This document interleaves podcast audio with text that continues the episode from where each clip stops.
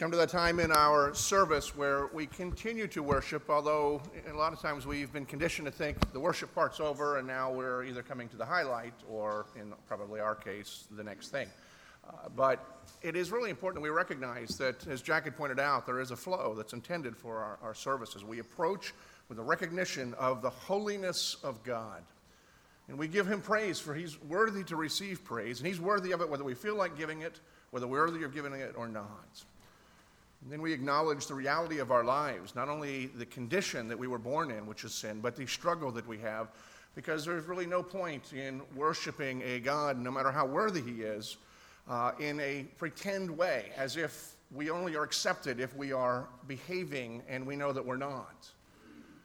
But God invites us to be true to him, and so we confess, and we are reminded and rooted in week after week the reality of God's love that is perfectly demonstrated in Christ Jesus. And that's the celebration that we have.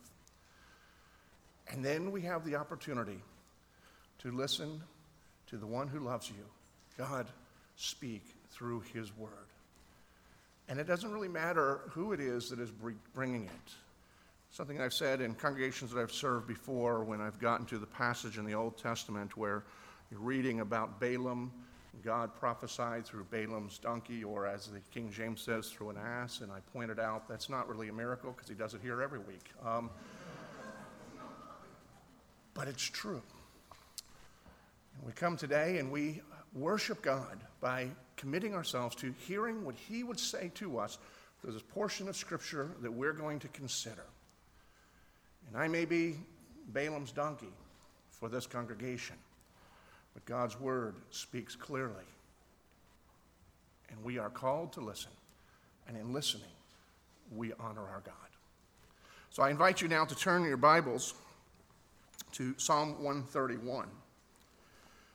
While you're turning there, just take a moment and say, Welcome back to Patrick Choi. Pat, you may remember, is a member of Grace Covenant. He's a student at William and Mary. He's been waiting for a while to have his orders to go to basic training to serve in the military, which came to him in the spring. So he dropped out in spring semester, promised to come back. He apparently is true to his word because he's back today. And what some of you are aware, and some of you may not be aware, but in that process, in the time since Pat is away, Pat also was granted his American citizenship. And so we're glad to have him back. Not that there was anything deficient in your Korean citizenship before. I mean, God loves people everywhere, but as Americans, we kind of think that the whole world revolves around us, and that's something we probably need to be repenting of on a regular basis. We come to Psalm 131 this morning, another psalm of ascent. Again, Psalm of Ascent is a song that was part of a collection of 15 psalms, Psalm 120 through 134 uh, that were part of the songbook when people were going to Jerusalem. The families would be singing, and they express a wide range of emotion and experience. They not only declare the glory of God, but God speaks and even shapes his people through his word.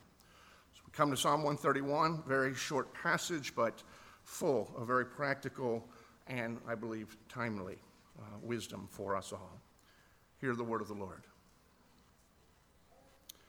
O Lord, my heart is not lifted up. My eyes are not raised too high. I do not occupy myself with things too great and too marvelous for me. But I have calmed and quieted my soul. Like a weaned child with its mother, like a weaned child is my soul within me. O Israel, hope in the Lord from this time forth and forevermore. The word of our God. Let's pray. Our Father, we do come with thanksgiving to you at this hour that you have called us together, that we may approach you without fear, because you have reconciled us through Christ. And yet we come still with awe. For your greatness and your glory cannot be fathomed. And yet your nearness is experienced. Be with us now, we pray. Speak to us through this word by your Spirit who inspired it in the first place. Enable us not only to learn from it, but let it shape our minds and our hearts and therefore our lives, that we may live as you have called us to live, as you have designed for us to live. That we may live with the joy and the peace of fellowship with you. We pray this to your glory and for our good in Christ. Amen. Have you ever thought to yourself, I am way too busy? And then almost at the same time, had another thought, which is, I really need to be doing a whole lot more. Or I should be doing a whole lot more. Sometimes those thoughts can engulf us and they come almost simultaneously, perhaps one after the other, and in, some sort of sequence. But I suspect that it's an experience that most, if, um, if not all of us, have had at one time or another. None of us is a stranger to the siren song of busyness. The question is not whether or not we know busyness, but how well acquainted with busyness we are. Tim Chester, in a little book that he wrote called The Busy Christian's Guide to Busyness, lists a dozen questions that are designed to help us to assess whether or not we suffer from what he calls hurry sickness. And so while there's a dozen questions, I'm just going to run through several of them and keep them in mind, keep score. You don't have to compare scores, but keep score. And just to see whether or not this might be characteristic of your life, if not now, at different periods. The first question is this Do you regularly work 30 minutes a day longer than your contracted hours? Or, in other words, you regularly work 30 minutes a day longer than is expected of you? Do you check your work emails and phone messages at home? Has anyone ever said to you, I didn't want to trouble you because I know how busy you are? And just in case somebody is curious, I've already struck out. Um, no foul tips, nothing, just straight three pitches, I'm, I'm out. Do your family or friends complain about not getting time with you? If tomorrow evening was unexpectedly freed up, would you use it to work or do a household chore? Do you often feel tired during the day, or do you find your neck and your shoulders aching? Do you make use of any flexible working arrangements offered by your employers? Do you have a hobby in which you are actively involved? Do you often exceed the speed limit while driving? Why is that one funny? so I'll ask rhetorically, how did you score? Those questions kind of prompt us and give us an indication. Obviously, probably one or two of these is going to happen from time to time, but if these are characteristic, some begging for a response to be yes, although the healthy answer would be no, others begging for a response of no, although the healthy answer would be yes. If you found yourself with more than just a few of those uh, being answered in the unhealthy way, then you probably are one who is uh, suffering from what Chester refers to as hurry sickness. And we know from doctors about what that kind of a busy life can do for our health. Many of us have experienced what that kind of busyness can do for our relational health with people that are in our lives. But one of the things that I find particularly interesting, challenging, and convicting is this. Kevin DeYoung, in his very little book, and it's even in the parenthesis, this is a, a, a, that's a very little book, that's the subtitle of it, called Crazy Busy. He reminds us, or he at least makes this point, that the most serious threats of our busyness are not physical, not relational, but they are spiritual. Here's what DeYoung says When we are crazy busy, we put our souls at risk.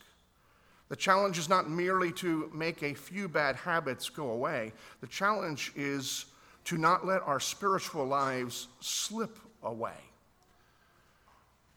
And so, again, we ask ourselves are we feeling the stress of a busyness because we live in a culture that thrives craves, encourages, applauds, rewards, crazy busy, that will give you external affirmation and yet eat at your soul and eat your spiritual life away. The threat may be very, very silent because we don't necessarily recognize it. One of the reasons is everybody we know is pretty much in the same boat. Certainly, everybody that we know that is getting ahead, that is succeeding, that is esteemed, respected,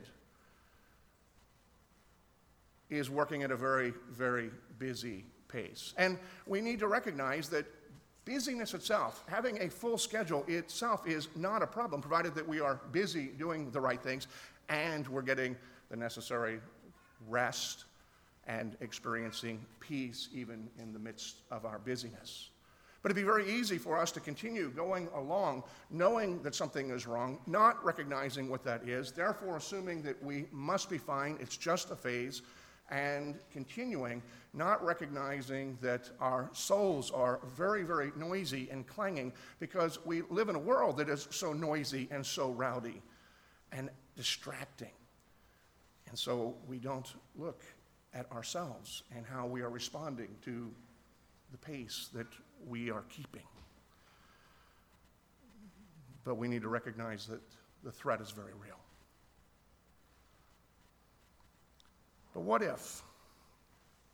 What if the way of wisdom is something other than doing more? What if the path to productivity and even fulfillment in life is not through doing more, but by cultivating a, a rhythm of rest into your weekly and daily schedules? What if the best thing we could do for our children is not to keep up, but to slow down. Not to live the frenzied lives of fear based parenting, fear that our kids will never succeed and never get anything because look what everybody else is doing.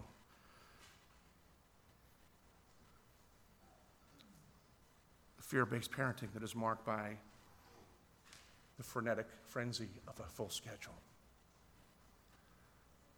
I get the challenge. I've heard the challenges.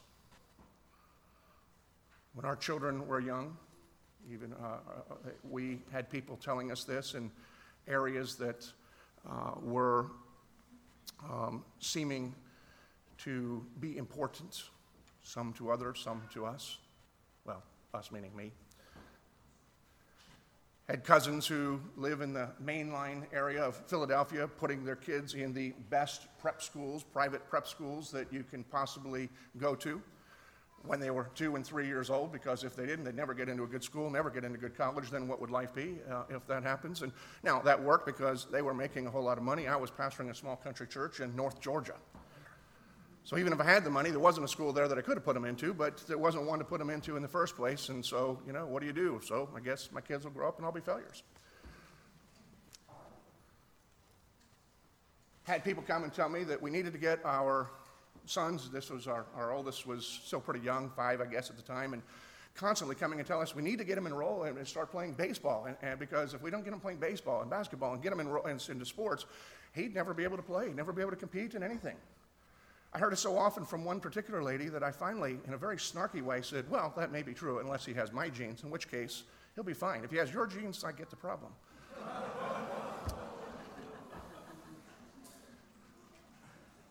I don't recommend that as a way to respond to people, but I'm just telling you my experience here. But again, we have a culture that keeps speaking to us. You better do this, you better do this, because if you don't, your kids are going to be. And it's just not true.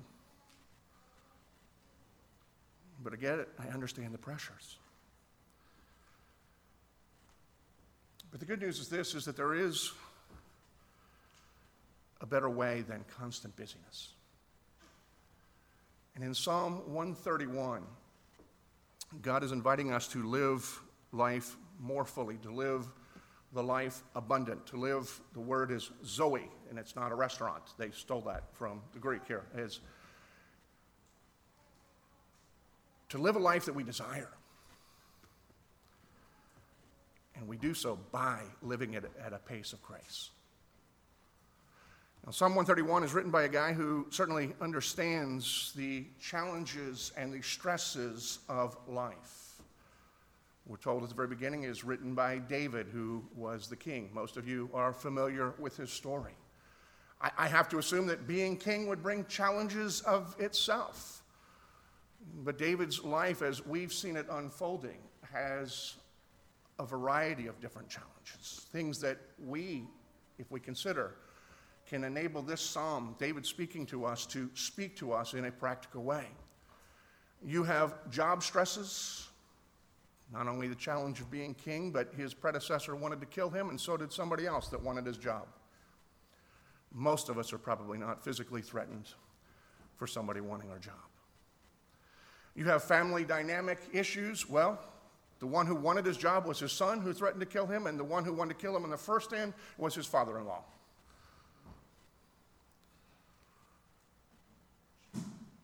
People don't understand you. Well, this guy who is called to be a man after God's own heart wanted to worship God, gave himself fully standing before the God, not only metaphorically naked in this case, but literally naked, and his wife mocked him for it and despised him.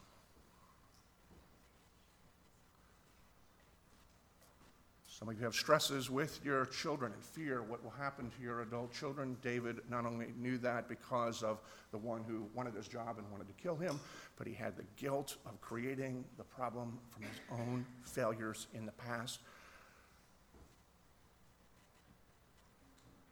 There's not an aspect of life that we don't see in the life of David that we would understand that he's experiencing stresses, challenges that would rob him of joy and peace, both because of the external factors of this world and because of his own personal failures.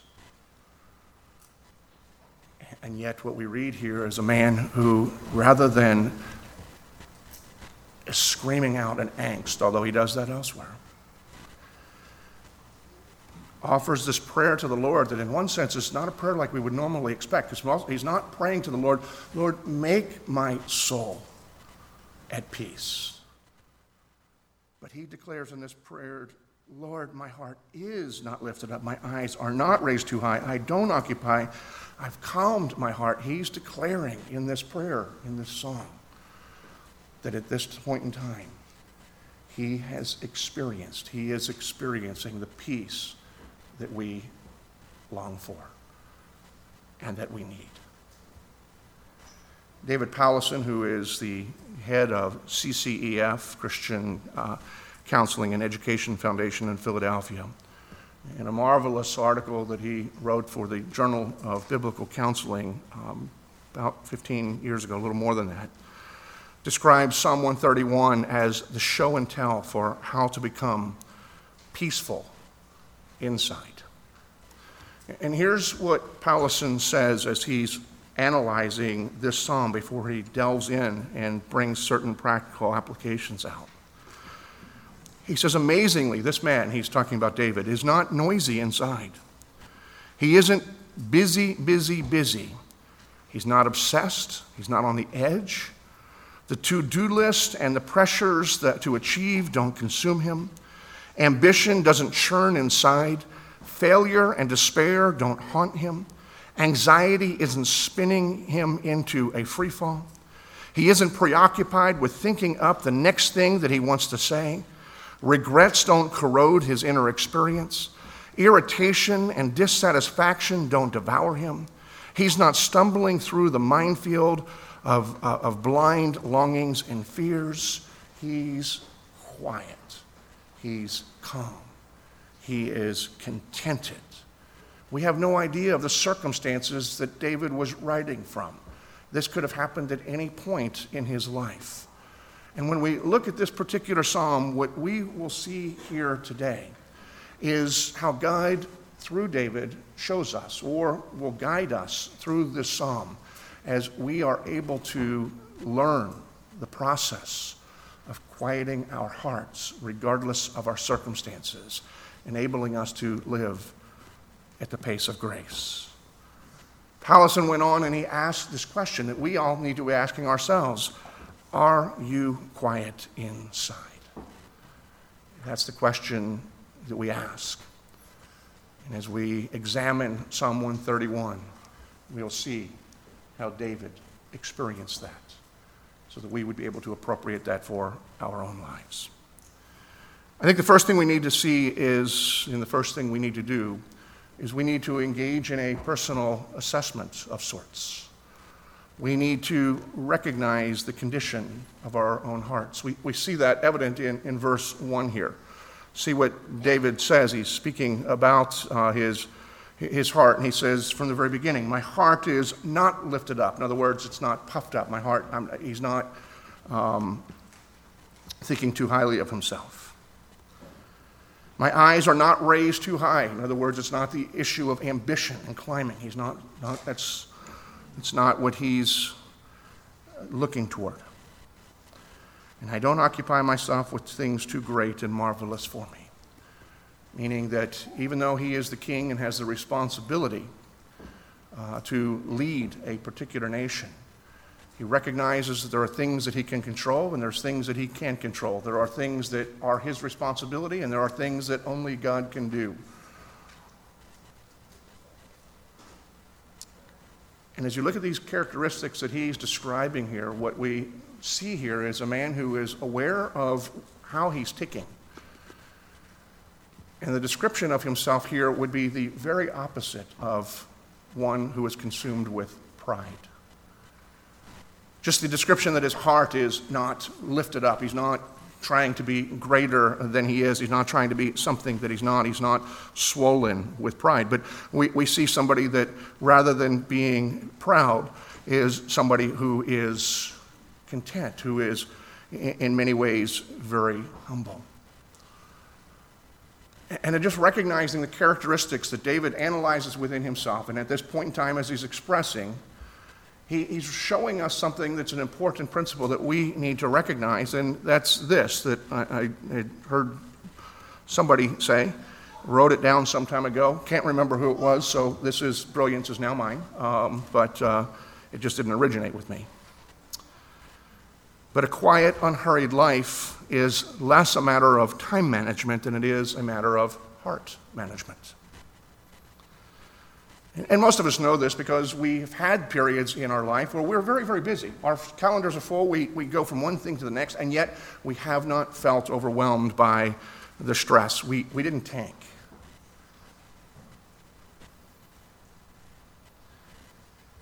And we need to be reminded that in paying attention to our calendars, which we need to do from time to time, and in paying attention to our, our time and the clock, which we need to do from time to time, we must never neglect our hearts because while time management is of some value, heart management is of tremendous and ultimate value. And we see that evidenced in what David is saying here. And we need to recognize what David seems to be recognizing as the potential in his life, probably because he is experiencing it just like we do from time to time. But one of the greatest enemies that we have to peace in our life is pride. See, our pride does the opposite here. David Powlison, in another article, wrote what he calls the anti Psalm 131, and he does absolutely look at just read through this thing and just go the exact opposite. My heart is lifted up, and my eyes are looking too high. And, and so these things are all descriptions of, of pride. And it is the pride in my life that leads me to become over busy because I become a slave to what I, uh, people will think of me. I become a slave to the uh, idea that my identity and my worth is rooted in what I accomplish.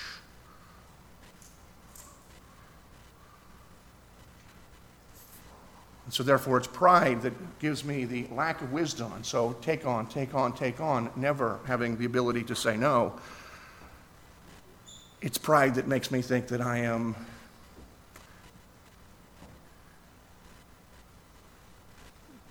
I'm not trying to be profound, I just lost my word. Um, you can use that pregnant pause in positive ways. I just didn't, that's just not it. Um, I'm not indispensable.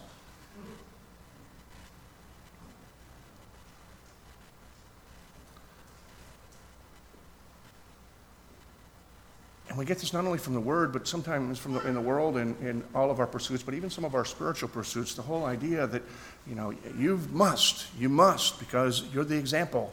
If you won't, who will? And I regularly come back to an example in world history. In 20th century history, as the gospel was being taken to the people in China in the early part of the 20th century. A number of missionaries that were serving there were bearing fruit, some of whom Carolyn's ancestors were among the first uh, Westerners to go. Uh, some you've heard of, like Eric Liddell, the Scottish Olympian who went to give his life uh, uh to the Chinese. He grew up there as well. And, and their gospel was bearing fruit, but still not making a real dent in the population as a whole. The outbreak of World War II, as the Japanese came and took over and put all the missionaries into concentration camps, and others they expelled from the country. And ultimately, when the war was over, uh, the gospel was not allowed there. No missionaries. That was illegal for believers. And so, what is to become of that country? And for decades, we had no idea because it was closed until Nixon went in behind. And when Nixon went in in the early 70s, and soon after, some evangelical church leaders went in to see what's going on, what they had found was that the church, in the absence of us who are indispensable, had exploded far more than any other time in history. But we get anxious about what we must do, therefore, it robs us from the joy of doing what we are able to do and even what we are called to do. And David seems to recognize that we have this tendency to consume ourselves with things that are too great for us, that, uh, that we, we, we worry about things that we have no control on about. As if it's up to me to fix all of America's problems. I mean, I have the answer, just ask me. I'll tell you what the problem, how to fix them and yet we divide friendships because it's my responsibility to do something that God didn't put on me. We worry about what we can't control, whether that deals with the world, with the other people in our lives, or even our own lives. What we see here is first is we need to be aware of our own hearts. And we need to recognize those signs that we are experiencing pride. And not only do we need to recognize it, but we need we must resolve to resist the pride reigning in our lives.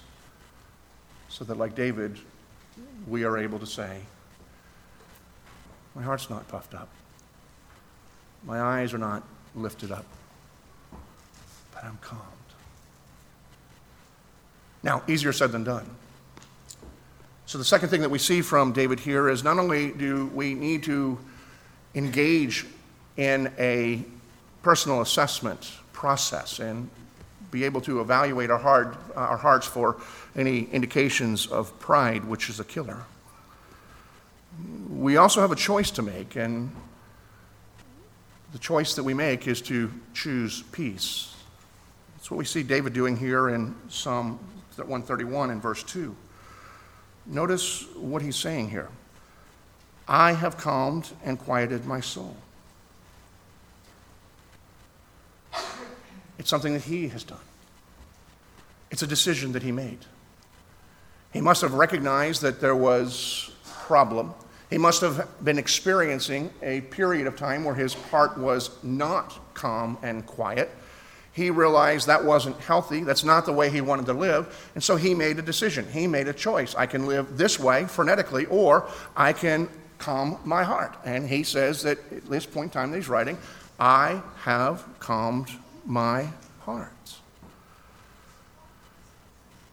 That statement itself tells me a couple of things. One is that the idea of living at peace is not a constant state that we're going to experience in this particular life. It wasn't what the psalm is saying. Otherwise, he wouldn't need to have made that resolution. Second, the idea of calming our hearts involves some degree of self discipline and self mastery because he's saying, I, there's something that I have done here. There's an exercise of the will that he chose to engage in. He made this conscious choice. And what I think this does is it reflects the responsibility that each of us has to cultivate this condition in our own hearts. We don't do it by mere positive thinking. David does this, and we'll see how in a moment, but he does it by God's grace. But it is not just, God, give me grace that my heart would be calmed. Well, that didn't work. God, take away all these circumstances that are causing me angst. Well, that didn't work really. Okay, God, just bless me so that I don't even care about all these things that are going around because I'll be above it, I'll be untouchable whether that's rich, rich in relationship, whatever it is, just that we become numb to the world around us, and then we consider that to be peace. That's the way, I don't know about you, but that's the way that I'm inclined to pray if I'm not guided by what God is doing here. But what I think we see David doing here and what the implications are is it means that we need to be sensitive to what's going on inside of our own hearts and inside of our own minds. And then recognize whatever it is that's causing the noise and the stress and the angst and anything that distracts us from the blessing that God has given to us with His presence. We, we need to be aware of that. We need to avoid the easy excuses like, okay, it's just a season, it will go away. Or just believing that peace is outside of our control in any way. David seems to be suggesting something otherwise here. I have calmed my soul. And then he gives us an illustration of what it's like. He says, My, my soul right now is like a weaned child on his mother's lap. And the picture I think that he's painting for is one of contentment, one of trust, one of joy, one of comfort. And the key is the weaning child, uh, the weaned child, as opposed to the pre-weaned or the weaning child, because those of you who are weaning, I can hear today. I don't know that your life is characterized by peace and comfort and all things. Now, it is a season, so forget what I just said a moment ago. That is a season, because that goes through time.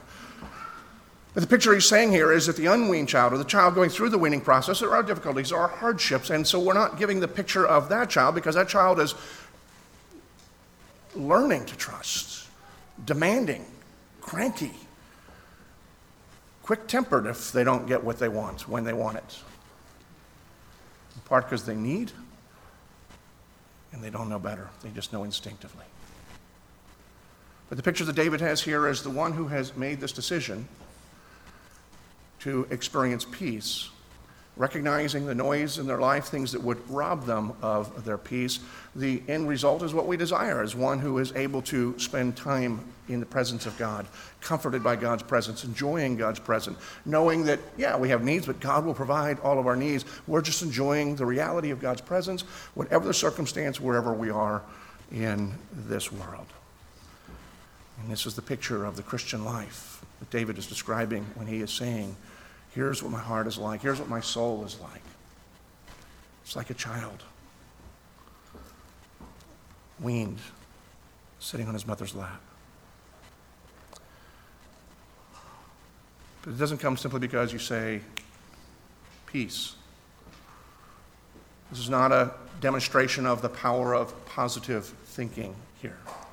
It doesn't happen simply because this is what we desire. Most of us know that. But David gives us the key. In verse 3, aware of the things that distract him, he now turns his attention and he invites everyone who belongs to the Lord to do the same thing when he says, O Israel, hope in the Lord. He's the king, therefore representative of Israel in, in one sense. He's part of the people, Israel, meaning it's the, the people of God. It's uh, and, and, and therefore applies to the people of God today. You know, we're, we're told in Galatians that if you are in Christ, you're an heir of Abraham, Uh, and therefore, all the promises of God belong to you. And so, this is an invitation to you, and this is an invitation to me. Even as David is using this to remind himself, here's the answer. Here's where peace comes hope in God. And so, it begs the question where do we put our hope? And very often, in the most stressful times, I put my hope in achievements whether they are great achievements or whether they are just achieving whatever tasks that are on my plate. Hopefully, achieving them with some level of success. And so, my hope is put in myself in those circumstances. Sometimes hope is in others. I recognize I can't do something on my own, or maybe not be able to do anything else, but there are friends, people who are engaged, or at least seem to be aware, and so I hope they can come through for me. Sometimes we put our hope in stuff. If I can work hard enough, invest wisely enough, then the time will come that I don't have to work hard at all and I won't need anything from anyone because I have enough stuff, whatever that stuff is. The answer to what, do you put your hope in is as varied as, our, as we are creative. And so I don't want to go through a litany of things. But David is focusing our attention and he's saying, here's where you put your hope. If you want to experience peace, well, those things may be part of God's provision for you. Those things may be ways in which you experience the joy of the peace that he gives. They are not the ultimate focus that we ought to be looking to if we're going to be experiencing peace. He's saying, people of God, if you want this peace that you've now recognized that you're missing, you've decided that you're going to have peace to calm your hearts, hope in God, hope in the Lord.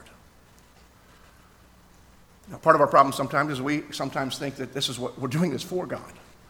That, this, that God's up there and we're laboring, attempting great things for God, and that, you know, if we don't achieve something, God's going to say, oh, you know, not bad. Is that all you did today? Well, maybe we can do better tomorrow. And a lot of our stress is rooted in the reality that we have a wrong conception of what God is like. David is seeming to be aware of what later the Dutch theologians would put down on paper and saying hope in God, and was reflected in the Heidelberg Catechism when they declare this. The question is, what is your only comfort, but also your hope in life and in death? And the response is, my only hope, my only comfort in life and in death is that I am not my own but belong body and soul, both in life and in death, to my faithful Savior Jesus Christ. He has fully paid for all of my sins with his precious blood, and he has set me free. See, he set me free from the slavery that my pride continually used to plunge me into. He set me free from the expectations that other people might place upon me, and that I'm a failure if I don't meet their expectations, and I have worth and value only if I meet those expectations. Jesus here who has come and identified with us so that he may take our place, so that we can then be identified with him. He has set us free through his life, his death, and his resurrection. And one of the things that we need to recognize is that Psalm 131 is ultimately about Jesus, even more than it is about David. Because while David has experienced this, Jesus lived this, and he lived this fully, completely. David had it periodically. He's showing us that we can cultivate this in our lives, but this is the reality of Jesus' life. I mean, just think about the highlights of it. Jesus Christ humbled himself to become nothing, taking the form of a servant, becoming obedient to, even to death on the cross. And at the moment of his greatest angst, he calmed and quieted his own soul. We get to peek behind how he dealt what he did. He's praying to the Father. Father, if there's any other way, take this cup from me. In other words, if there's any other way to do what we need to do, I, don't want to go to this cross. It's going to hurt. And even more than that, he understood the nature of the cross that he expressed on the cross is that he would be for a moment forsaken by God for the only time in all of history. He was forsaken so that we will never be. But even as he's offering that prayer, if there's any other way, this is how we know, and we're told that he was sweating blood. His response is, But nevertheless, not this prayer, but whatever your will is. Jesus was trusting himself, hoping in God, who he knew would never fail.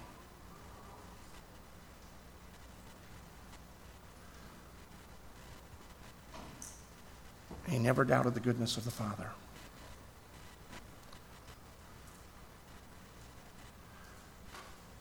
And here, David, inspired by the Spirit, is saying, People of God, hope in the Lord.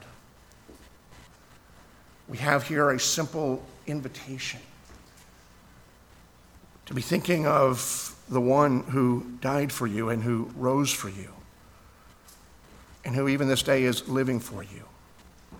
And with all grace and all authority, he is, in a sense, saying to you and to me, with his arms open wide, Come to me, all who labor and are heavily burdened, heavily burdened, and I will give you rest.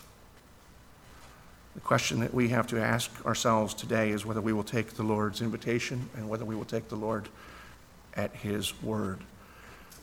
Do we believe in the midst of our busyness, borderline burned out, that we can find rest for our souls? Do you believe that it can be found in Jesus? And are you willing to? See, here we have a process that we need to reconcile because we're all subject to this from time to time. We need to be aware what's going on in our mind and our, and our hearts. Those are the parts of Hebrew, the soul. It's the inside of who we are. It's the who we are that's not the physical. We need to resolve do we want to continue living like this or do we want the peace that God promises? We want the peace that God promises that we see from David, illustrated perfectly in Jesus and in Jesus himself is that we are invited to, called to, commanded to hope in the Lord. For he is the one who gives peace and rest to us, even in the midst of a loud, rowdy world. Father, speak to us this day. For many of us here are in need of being shaped, being freed from our angst, anxiety, the pressures of life whether it is the schedules themselves that need to be reordered or not. May we turn to you, Lord, being honest about where our minds, our hearts, our eyes are.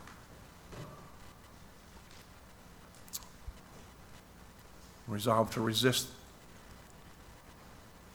the siren song of pride.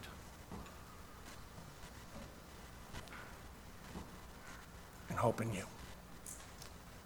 Grant us peace, we pray, in Christ. Amen. I invite you to stand.